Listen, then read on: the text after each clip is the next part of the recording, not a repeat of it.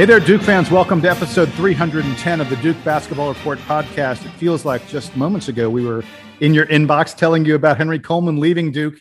And, and that in that podcast, we teased the fact that we'd be talking extensively about the new guy coming to Duke, not, not necessarily as a replacement for Henry Coleman, probably as a replacement for DJ Steward, but he is the newest Blue Devil. Uh, we're talking about Jaylen Blakes from Blair Academy in New Jersey. And before we get to that, we need to tell you who the heck we are. Could you possibly be listening at this point and not who, know who we are? I guess it's possible. I am Jason Evans. I'm your host this week on the Duke Basketball Report podcast. I am joined, as I am every single one of these things, by Donald Wine and Samuel Klein. Donald, how you doing, my friend? I'm very tired. I woke up this morning to do some soccer stuff uh, at 3:45 a.m. because the Ooh. Olympic draw was going on, and in true fashion, most people say, "Hey, get up, watch your stuff and then go back to sleep. I did not go back to sleep. I couldn't fall back asleep. So I'm just a walking zombie right now. But I'm excited to go through this interview that we just moments ago recorded, which is fantastic.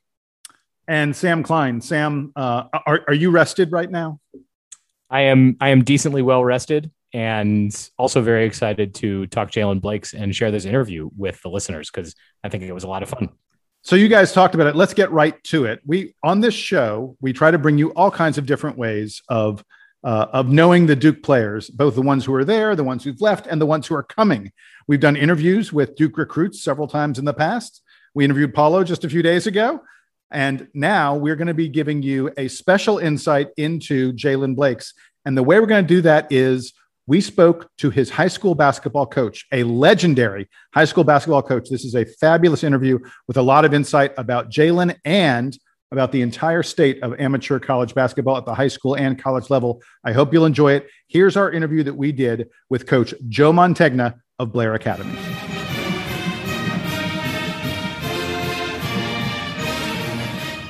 There is no one who has seen Jaylen Blakes play basketball as much as our next guest. Coach Joe Mantegna has been the head basketball coach at Blair Academy in New Jersey since 1999.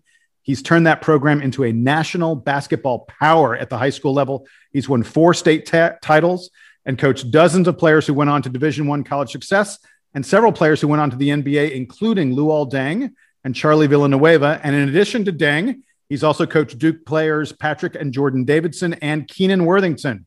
And he just got done coaching Jaylen Blakes, who is the newest recruit to the Blue Devil basketball team. Coach Joe, thank you so much for joining us here on the Duke Basketball Report podcast. Guys, it's my pleasure. Very happy to be here. Thank you for having me.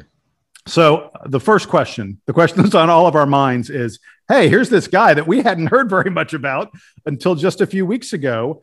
Um, Give me, uh, you know, a, a, breakdown. What are the strengths and weaknesses of Jaylen Blakes' game as he, uh, you know, playing for you and now coming on and being a, a new recruit for Duke? Yeah, I mean, Jaylen's a four-year guy at Blair. A lot of our guys come here as juniors or sophomores, and in a few cases, post grads. Um, but Jaylen's been with me since he was 14 years old, and uh, he's a combo guard. He's a guy that can score at all three levels. He's an elite switchable defender with a six-seven wingspan, and he's one of the toughest hombres you're ever going to run into in terms of his competitiveness. And on top of that, he's an Ivy League caliber student, an activist on our campus, and just one of the most impressive young people you ever want to meet. Be specific for, if you can, you know, like offensively, you know, can you break it down even a little bit more than that? If you're designing a play, what, what do you have? What do you have Jaylen doing? Well, I mean that that's the beauty of this kid, right? He's a he's a volume efficient three point shooter, and he can really drill it from three. Um, and he's a kid who has a little bit of wiggle to his game. He's got a mid range game, and he's strong enough to finish and make decisions off the pass in traffic. So playing at the level we play in prep school basketball, he's played with six nine and six ten bigs against him his whole career. So you know, going to the ACC will not be as much of a shock for him in terms of the length and the athleticism that he'll see. So he's a he's a three level scorer, shoots the heck out of it, can finish with strength, and can make good decisions. Uh, so you talk about his shooting. Uh, did you all keep stats? What what you know? What percentage is he going to hit from three?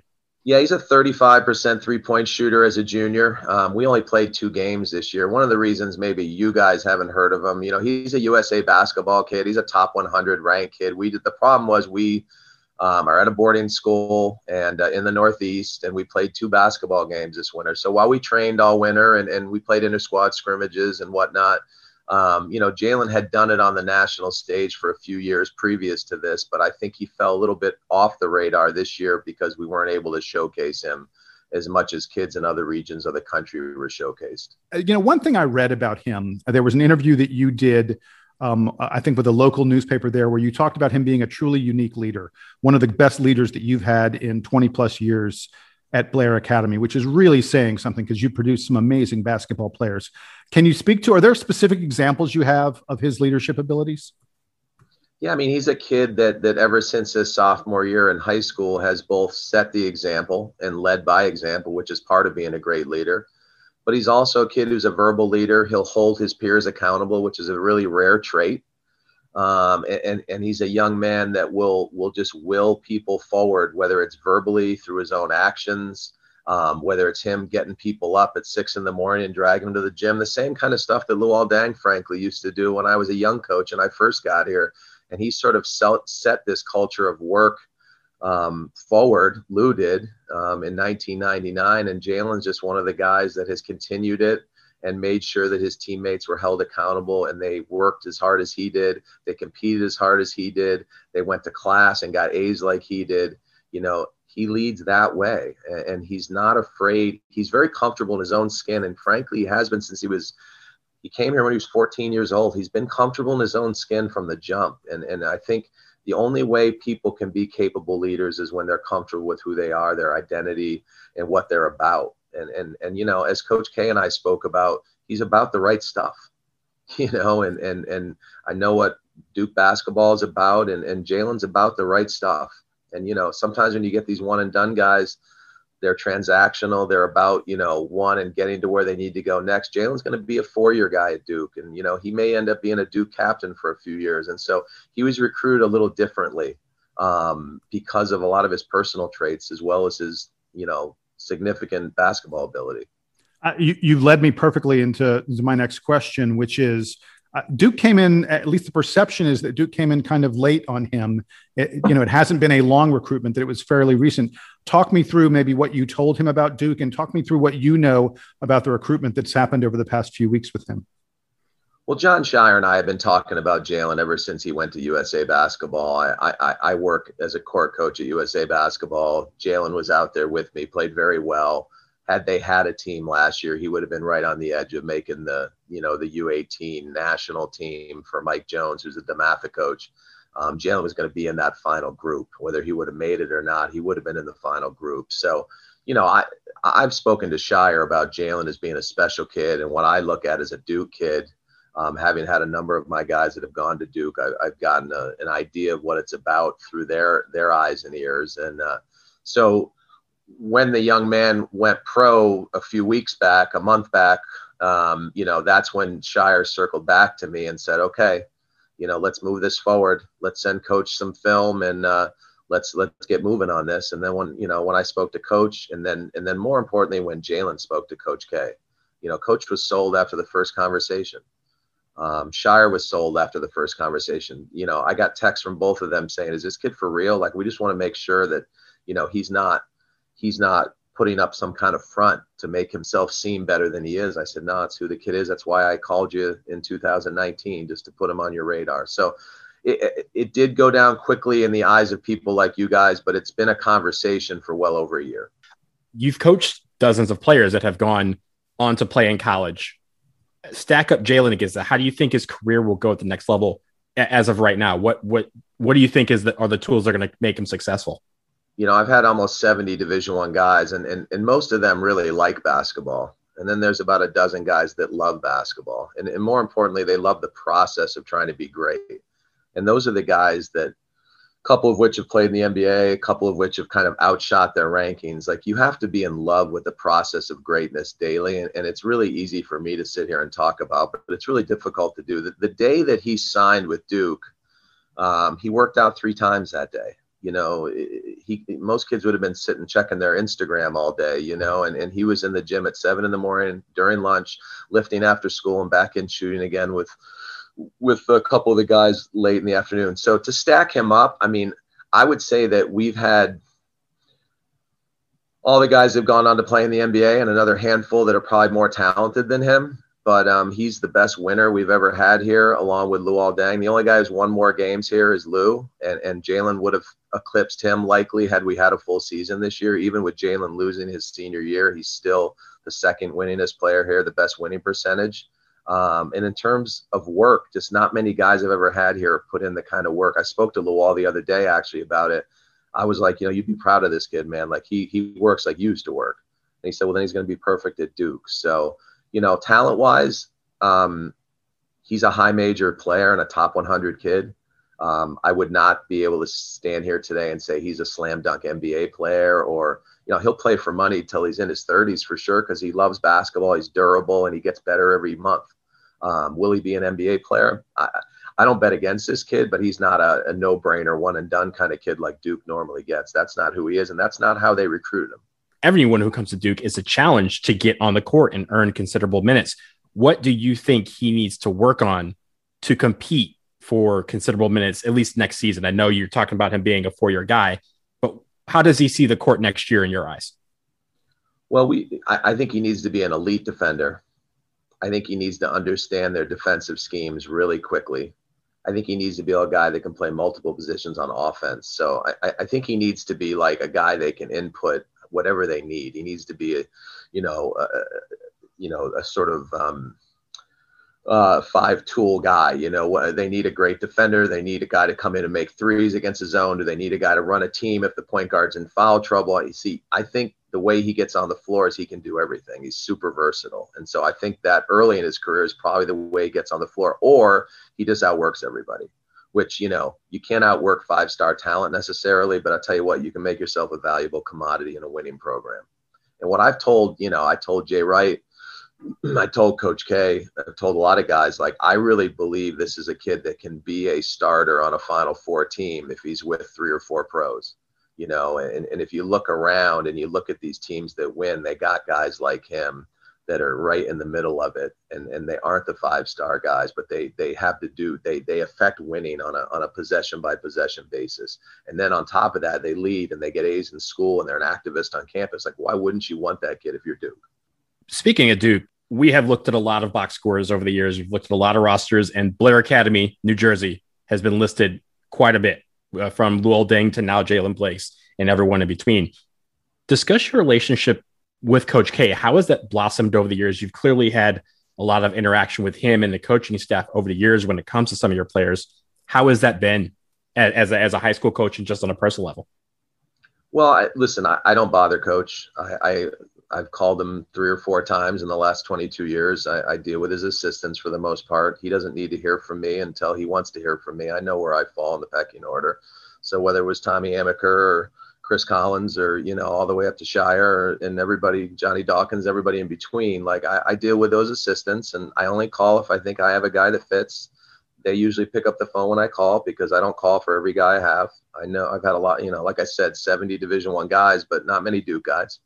Um, and so when I do call, they they will at least take the call and listen and look at film, and we'll have a discussion. But um, you know, I, I, admire Coach K, um, and I think he's been in our practices and seen us play. But um, you know, I, I, just think this is a relationship of transparency and honesty, and and not because Coach K and I are super close. I mean, I, I don't want to misconstrue that at all.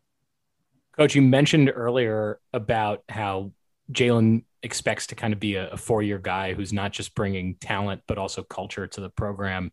And one of the things that we've been talking about a lot recently is, you know, among the changes that are going on in NCAA basketball is players transferring a lot more and, and guys saying, I've only been here for a year or two, but, but I need to get my change of scenery. I need to go explore somewhere else. Obviously, it's exploded this year given all the all the things that have been going on. And and Duke was recently hit with a number of transfers. Most recently, I don't know if, how closely you follow any of this, but Duke had a had a guy Henry Coleman who didn't see the floor a lot this year, but who we were very excited about.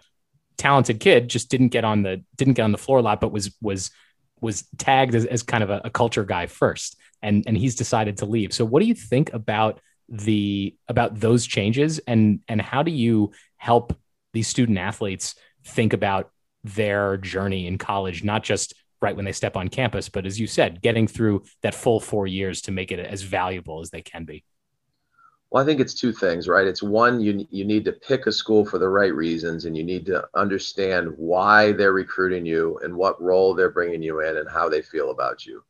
Um, as a coach at Blair's, had so many guys. I think these coaches are pretty transparent with me because we want to keep up relationships. I want to keep up relationships with college coaches at this level, but they obviously also want to do right by the Blair kids so that they can recruit more Blair kids. So the transparency for us is easier than some and then the, the, the second piece for a kid like Jaylen is, you know, he if he didn't want to have to worry about roster construction changing, then he should have gone to the Ivy League, which he could have gone to Yale. He had an offer from Harvard. He had an offer from Princeton.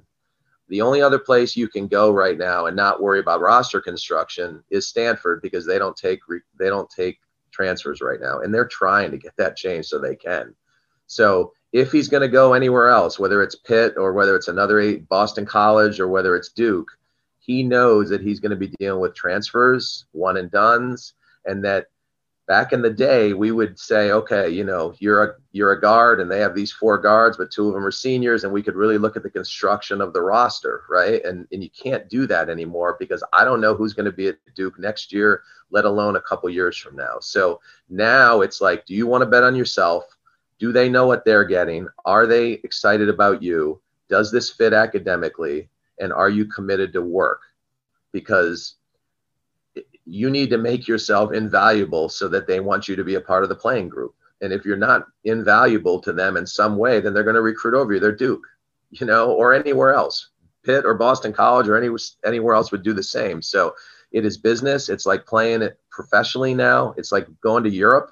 You know, it's transactional um, and it's just it's different. And and and we all coach k me we all have to react to this new thing because it's not what it was a year ago. We are dealing with a different animal now. So i, I hope that long answer answered your question but that's that's kind of what it is. And we're all sort of reacting right now and trying to understand this new thing.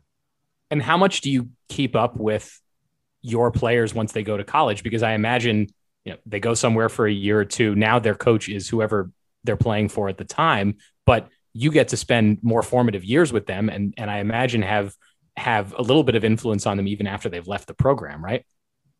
Oh yeah. Yeah i talk to all my guys a lot. Um, i talk to the coaches the assistant coaches mostly sometimes the head coaches at the places they are. I don't bother anybody but definitely do check-ins um, and then postseason, I do check ins with all the places they are to see how they did and what their strengths and weaknesses were and what they need to be working on so I can reinforce that with them. And, and I also went through the transfer process with a couple of my guys this this year as well, you know, and went through a whole host of Zooms with Jabri Abdur Rahim, who's leaving Virginia and just signed at Georgia. I did all of his transfer stuff with him. So um, yeah, these guys are part of my family. They're part of my life, and and and they they you know I hope to be going to weddings. I and and I I help them through the whole thing from you know when they're freshmen in high school all the way until they're talking to me about marriage and engagement and how to raise their kids. So that's you know when we take a kid here, it's a it's a lifetime contract.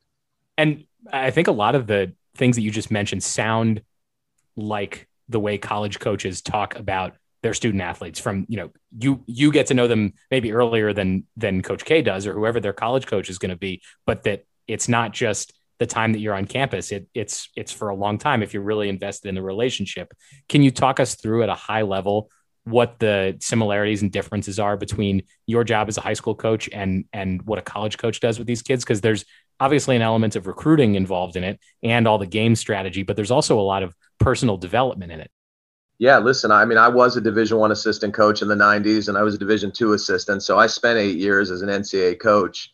Um, Pre cell phones, I was making recruiting calls from phone booths. So now I feel like some kind of dinosaur. But um, there's a ton of similarities. I mean, the one difference is I'm a guidance counselor here too, and so you know I actually have a whole nother job. So it's I wish I could just do prep school basketball all day and basically run an academy here. I, I don't get to do that, but yeah, I mean, the difference is one of the reasons I left college coaching and came here in 20 plus years ago was I think you can have a bigger effect on a 14, 15, 16 year old kid.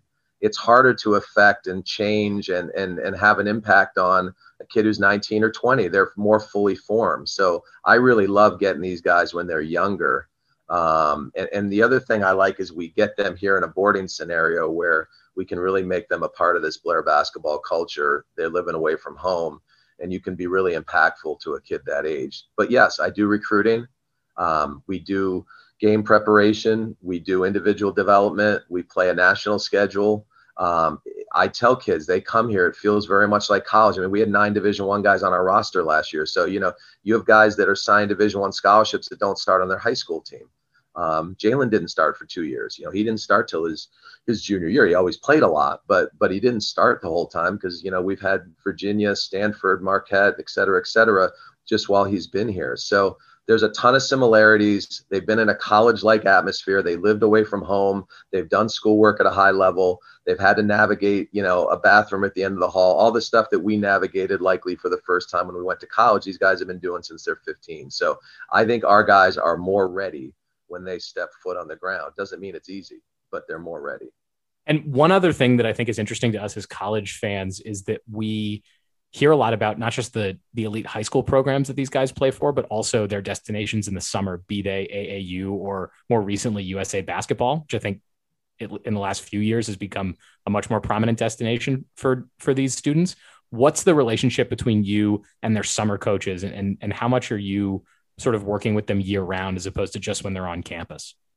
Well, we train three seasons a year here individually, and then I, I partner with most of their AAU guys. So I've tried to be a guy that partners with these AAU coaches. Like I said, I'm in the gym at USA Basketball. I'm a court coach, so I'm actually feet on the ground in, in, in Colorado, and I'm, I'm there for any of the guys, my guys that are in USA Basketball. So, you know, we, we, we try to be very uh, transparent. We try to partner with all these people. We try to make it all part of the bigger experience of development. I mean, I, I, there's not one way to teach. There's not one way to learn. There's not one way to grow. I think if you can put these kids in as many possibilities where they can fail, where they have to battle, where they have to fight, they're just going to be better off in the end. So I don't try to cordon my guys off and have all the control. I, I really think that, you know, as long as they have good AAU guys that care about their development, and USA basketball has been a huge positive in my life um, yeah, I think it's it's all good, and it all I it, can all work in concert if if people have the kids' best interests at heart.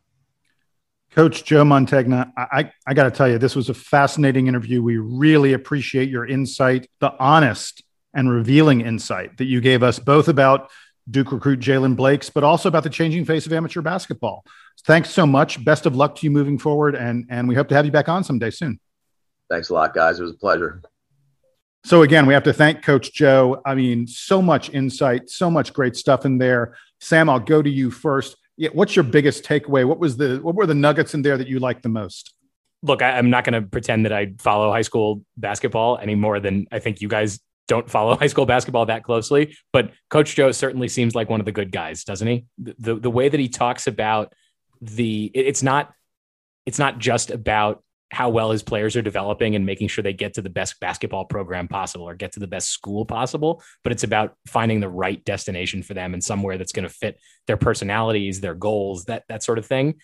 And the reason that I wanted to ask him about the the, the question that was sort of framed around Henry Coleman and, and Henry Coleman's recent transfer is I think that's the that's sort of the core of college basketball that we as fans really like to see. We we love to see guys come to school and develop. And and the one and done thing is fun and the transfers are fun and interesting and it gives us more to talk about. But the players that we're going to remember for a long time and be excited about and be proud of are the guys that that stick around and and have a have a whole development plan around them. I think that's why we spent so much time talking about Nolan Smith the other day when when he got his promotion.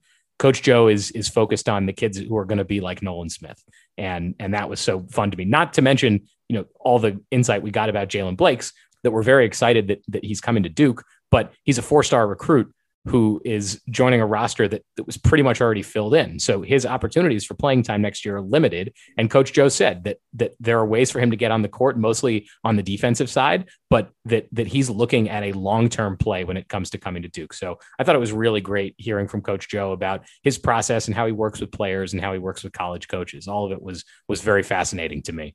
Well, uh, Donald, I'm going to get to you in one second, but uh, uh, Sam, you hit on one of the things the idea of these guys who are here for, for several years. When Coach Joe said, yeah, Jaylen's a, a four year player who, you know, is probably a multi year captain at Duke. I was like, yes, sign me up. uh, That's and, exactly and the sort of thing that, that we've been waiting for, right? Yeah, exactly. It sounds great to me. So, yeah, I, I, know Duke fans out there are going to be very excited to have heard that about him. Look, things change, things can happen differently. I, am sure we all thought the exact same thing about Henry Coleman, and and look what happened there. But um, a, at least in terms of expectations, it sounds like uh, you know Jaylen understands what he needs to work on and what his role is going to be moving forward at Duke. Um, Donald, give me your takeaways from the interview, especially as it relates to what you heard about Jaylen Blakes.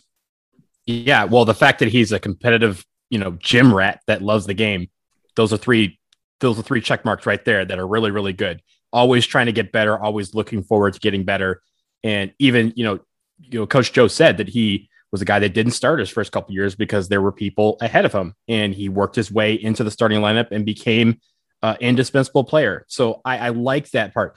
One nugget that I thought was interesting, though, he talked. To, I asked him about his relationship with Coach K and the coaching staff, and he mentioned he kind of confirmed what Paolo Banchero told us a couple of weeks ago. Coach K is the closer.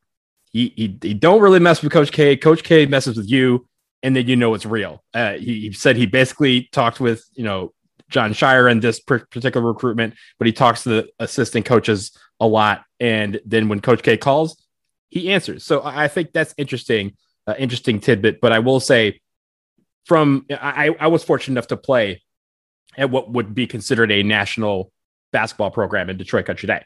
Uh, if you are a Duke fan for the last 20 years, you have seen the words Blair Academy a lot. I mentioned that.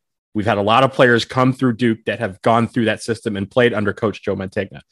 And really, when it comes down to it, the fact that he's preparing these guys for college in a different way, especially given the COVID environment, having you know the boarding school culture type of environment, being away from your families, learning how to deal with the college aspects of things like being away from home, being away from your family, being involved with you know being close knit with your teammates. Those are things that he loves cultivating in 14 and 15 year olds to get them ready for the next level. And it's clearly showing with not just his record on the court, but the number of guys that are getting college educations and playing college basketball from his program. It's it's great to see. I, I know full well how that is and how that can shape a young man. And that is sound it sounds like he's doing just that at Blair Academy. Look, the thing that has me the most excited about this kid is that Coach Joe said when after Coach K and Jon Scheyer spoke to him, they they asked, "Is this kid for real?" I mean, the, the comments that we heard about Jaylen Blake's being a leader, being the guy who holds his teammates accountable, makes sure his teammates are, are working hard in the gym and in the court. Uh, the fact that he said he's the best winner we've ever had, uh, you know, alongside Luol Deng, you know, how can you not be incredibly excited about a kid where a coach who, who knows what it takes to succeed in college, who has coached dozens upon dozens upon dozens of college ball players, of guys who made the NBA, is saying best winner, best leader about this player. I mean, if you're not excited for this kid now, I don't know. I, I can't help you. Look, we're glossing over the fact that Coach Joe said that Jaylen Blakes committed last week, and on the day he committed, he did three workouts. That's what I'm talking about right there. That's the competitive fire that you know a lot of college basketball is missing. And to have a guy that's going to come in and is going to work hard coach k and the staff they always preach working hard and, and growing and learning. This kid is clearly a sponge for that and he loves the game enough that he's going to put in the work. This is exactly what you're looking for from a four-year guy.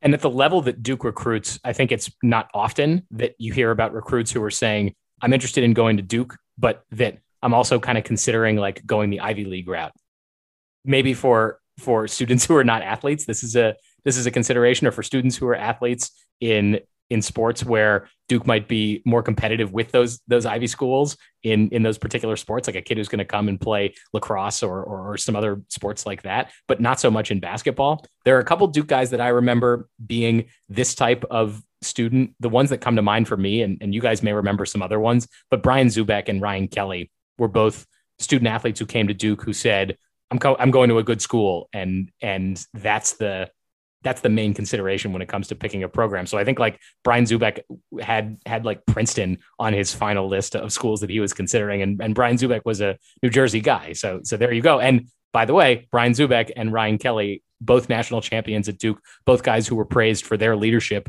in the program when when they were juniors and seniors. So I would love to have Jaylen Blakes follow in their footsteps, not on the court because I don't think his his game is going to translate the way that either of those very tall guys translated. But as as far as a leader goes, it would be awesome to have more players like that.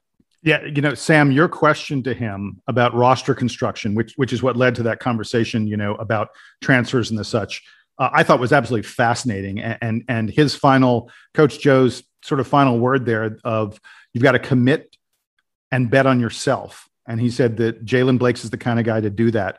Uh, really, really sage advice. Really, you know, uh, absolutely hits home in this current atmosphere, in my opinion.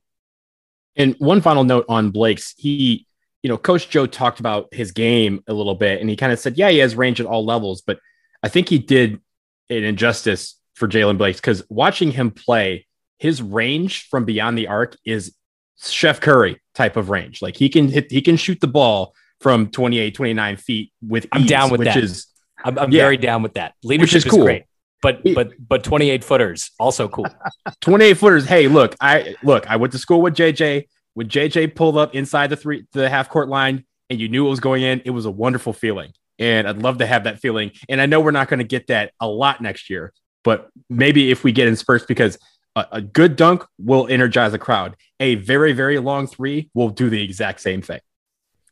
Guys, we're going to take a break now. When we come back, investment advice from Donald Wine in Las Vegas. You don't want to miss it.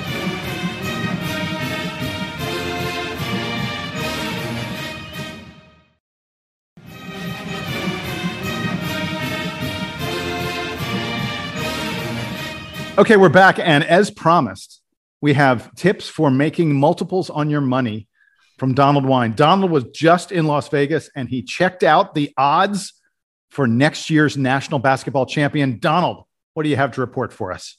Yeah, uh, as you mentioned, I was this past weekend in Vegas with my dad and my brother. And while I was taking Sin City for as much money as I could, and I, I, I did take a lot from Vegas, uh, I was also investigating the future odds for the 2022 National Basketball Championship. Of course, now that we're in off season, that's one of the favorite topics for all fans and pundits is looking forward to next year and and who has the edge, who's the team to beat in the early off season. So I wanted to let people know what Vegas is thinking uh, as the favorites for the title. Now, there are a lot of sports books in Vegas, but I'm taking the odds that I'm about to read you from the Westgate Las Vegas. It's the largest sports book on earth. When you see odds on sports sites, they're usually taking them from the Westgate. So these odds are also current as of April 6th, which is important. It's the day after the national championship. These odds can obviously change, but as of right now, they have the odds from April 6th. So the odds on favorite, probably no surprise to many of you, is Gonzaga, five to one odds. Michigan is second best at 12 to one.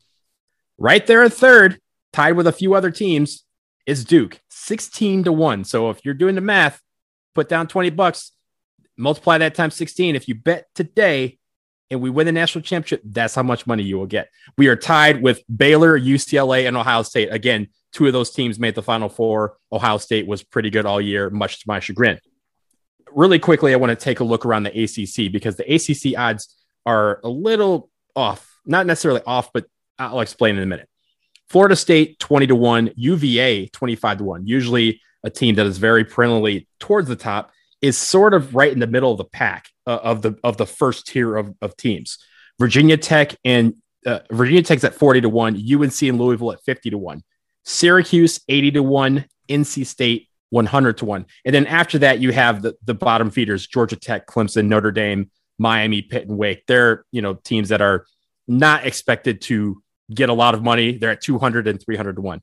BC is awful. They are listed at 2000 to 1. So if you're really wanting to put money on BC, what Vegas is telling you is don't do that because 2001 it basically means alternatively that is some great value for what is still a power 5 team, you know? Yes, absolutely. So uh, if you wanted to take a flyer on BC, if you're a BC fan out there or doubled went to Duke in BC for something and you want to put $2 down, you could make 4000 if they end up winning the national championship. I wouldn't recommend it though because it's not going to happen a, a couple teams of note Kentucky, Michigan State, Villanova, Kansas. Those teams are also kind of at the uh, the top tier of teams. Of course, the Blue Bloods on, on the whole didn't do well in 2020, 2021.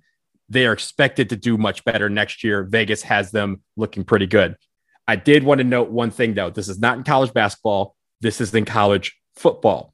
Obviously, right next to the the sports book for the futures for basketball was football. So I took a look and kind of said, let's see what's going on. Of course, Alabama is listed at nine to five. Georgia is at six to one. Clemson, the ACC representative in Ohio State, are at nine to two. Duke, you want to know what Duke is? 10,000 to one. So don't bet on Duke either in football, at least. Duke in basketball, maybe, maybe a, a wise investment. You could spread you it around know. with Duke in basketball with a few other teams and maybe find some value. Exactly. Play the field a little bit. But in college football, what Vegas is telling you, it, it, like I said, I told you at BC 2001 in basketball, Vegas is telling you don't pick it. For Duke in college football, Vegas is saying, What are you doing with your money? Just give it to me. So those are the odds for college basketball. Vegas is pretty high right now on Duke's chances to win the 2022 National Basketball Championship. But of course, it's still very early. These odds can change and they will change. Uh, so it's always fascinating, though, even if you're not a gambler, to kind of see the odds and see how they evolve down the road.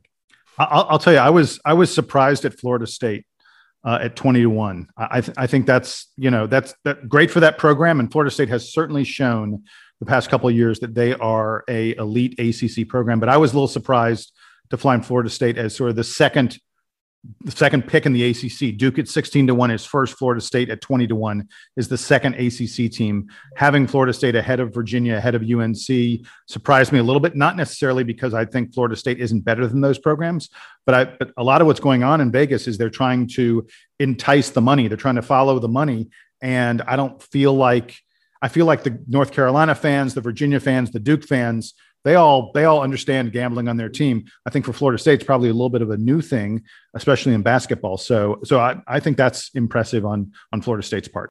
Squares are not showing up to put money on Florida State to win the championship. So you could even read these odds as saying Vegas thinks that Florida State is actually the favorite in the ACC and and the favorite among ACC teams to win the championship, given how close the odds are between Duke and Florida State. And, and, really, when you think about it, you know, you talked about a lot of people bet on Duke, a lot of people bet on UNC all the time. I'm pretty sure, and I have to double check this, but if you go back to March, early March, when we had just lost three in a row and then we won two in a row in the ACC tournament right before we were about to cut out, it was like still 100 to 1 odds for us to win, which is everyone may think, wow, that's really big. But for Duke, it's very small because teams that were on that bubble were coming in at like five, 600 to 1. So it's clear that even with when Duke has a chance, even a chance to make the NCAA tournament, their odds aren't going to be very great because Vegas doesn't those a lot of people are going to be betting on Duke and UNC to win, and, and, and along with a lot of the other blue bloods. So we're going to move on from that conversation. There's just one other quick thing I want to address. This week, uh, Jonathan Givony of, um, of Draft Express and ESPN came out with his first 2022 mock draft. Actually, I'm not sure. It may not have been his first. It may have been a revision. I, am not even sure. But, but, we're not even through the 2021. We're not even through 2021 yet. That's just ramping up to, to high heat right now. Right, exactly.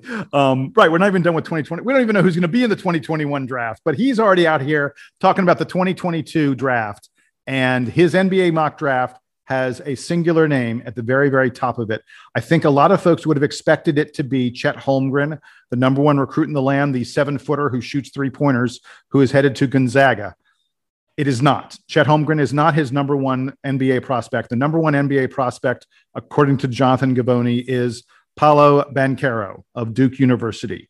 Um, he says Paolo is 6'11, 255 pounds along with making him the number one, you know, the the dub, the number one pick in the mock draft, um, Jonathan Givony uh, tweeted out a video uh, showing absolutely ridiculous handle and shooting from a guy who is 6'11. We're talking about step back threes, step to the side on the move threes, bringing the ball up court, up court for his team like a point forward.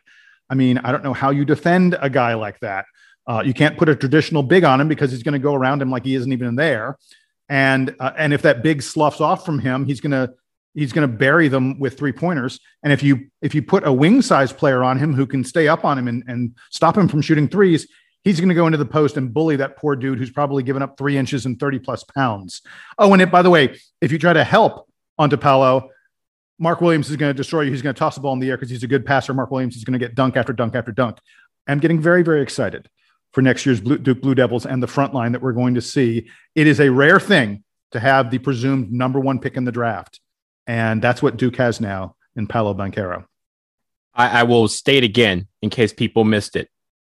Right now, if you look at ESPN, they're 100. Paolo Banchero is listed at 6'9, 235. This says that he is 6'11, 255. So already he has gained two inches and 20 pounds and is also has a competitive streak, can shoot from anywhere, and can also dribble and drive and dunk. Look, man, just just bring the season on right now. Let's go. I do want to know if the height measurements, I want to know when they were taken and what the status of Paolo's hair was at the time of the measurements, because we know that he recently he recently cut his hair. So so that's a, a factor here. But what I'm most excited about is we were, I think, worried going into this offseason about Duke's situation at point guard, where Jeremy Roach was was good, not great this year at point guard. And I don't think you know maybe he's going to make that that big leap this year and turn into a really star point guard. But the Duke didn't have 40 minutes of reliable ball handling, especially after losing Jordan Goldwire.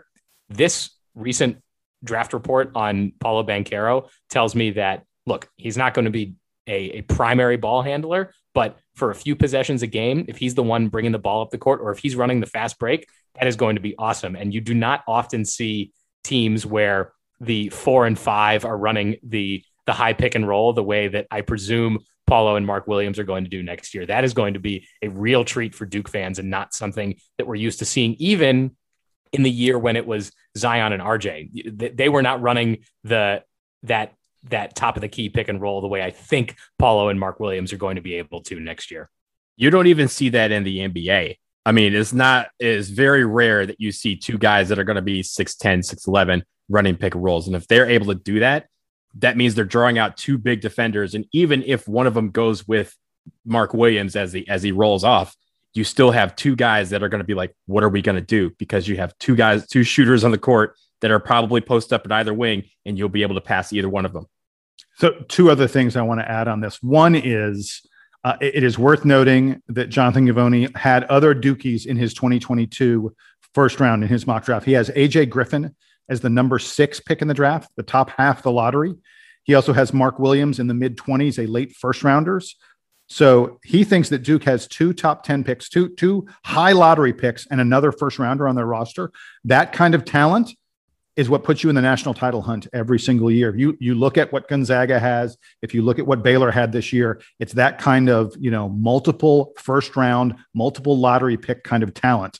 And Jonathan Givony sees that from the Blue Devils for next year. And then the other thing I want to mention really quickly, I, I just mentioned the word Gonzaga. A minute ago, I mentioned Chet Holmgren.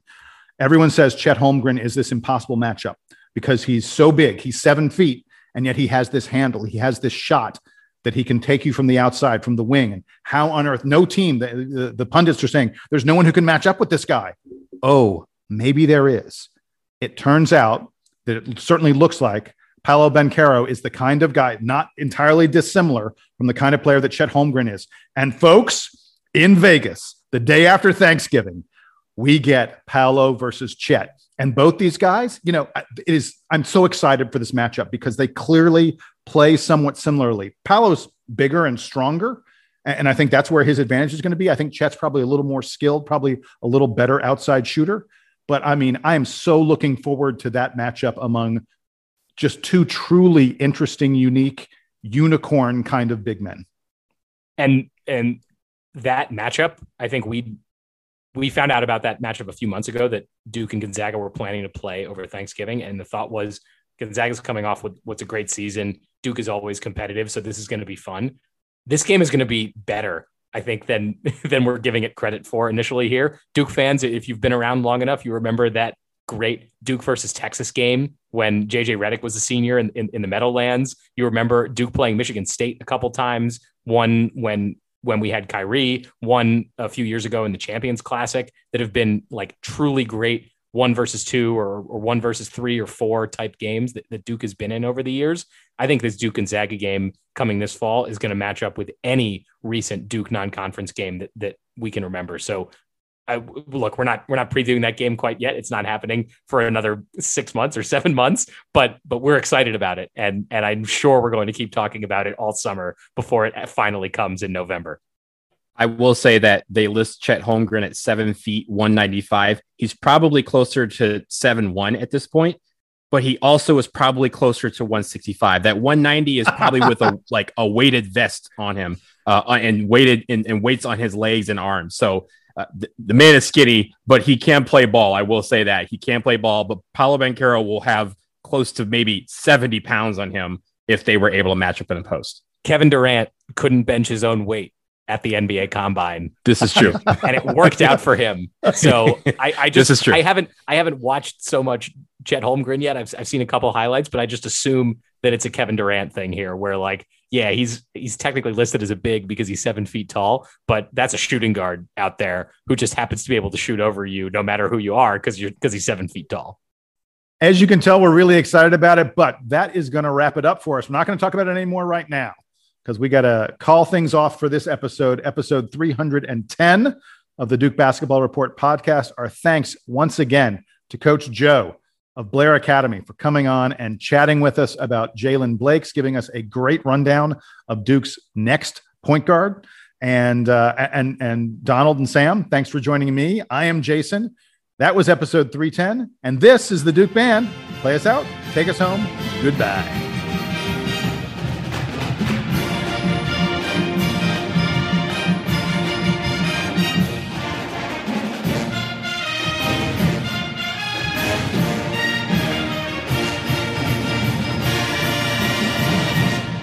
Uh, hey, do you prefer uh, what? What should we call you? You can call me. You can call me Joe. I've been called a lot of things over the years, but uh, no, whatever. no coach in there. What do the play, What do the players call you? They call you coach, right? They do. They do. But whatever. I, I respond to a lot of things. My wife calls me worse than that, guys. How about I was looking through the uh, all the pods you guys have done. You guys are the real deal. So you're the top Duke podcast thing, huh? You guys are the. Uh... Did you get that recorded, Jason? yeah, that's on. That's yes. on the mic. I see it. I see that was the air. That's good. Okay, good.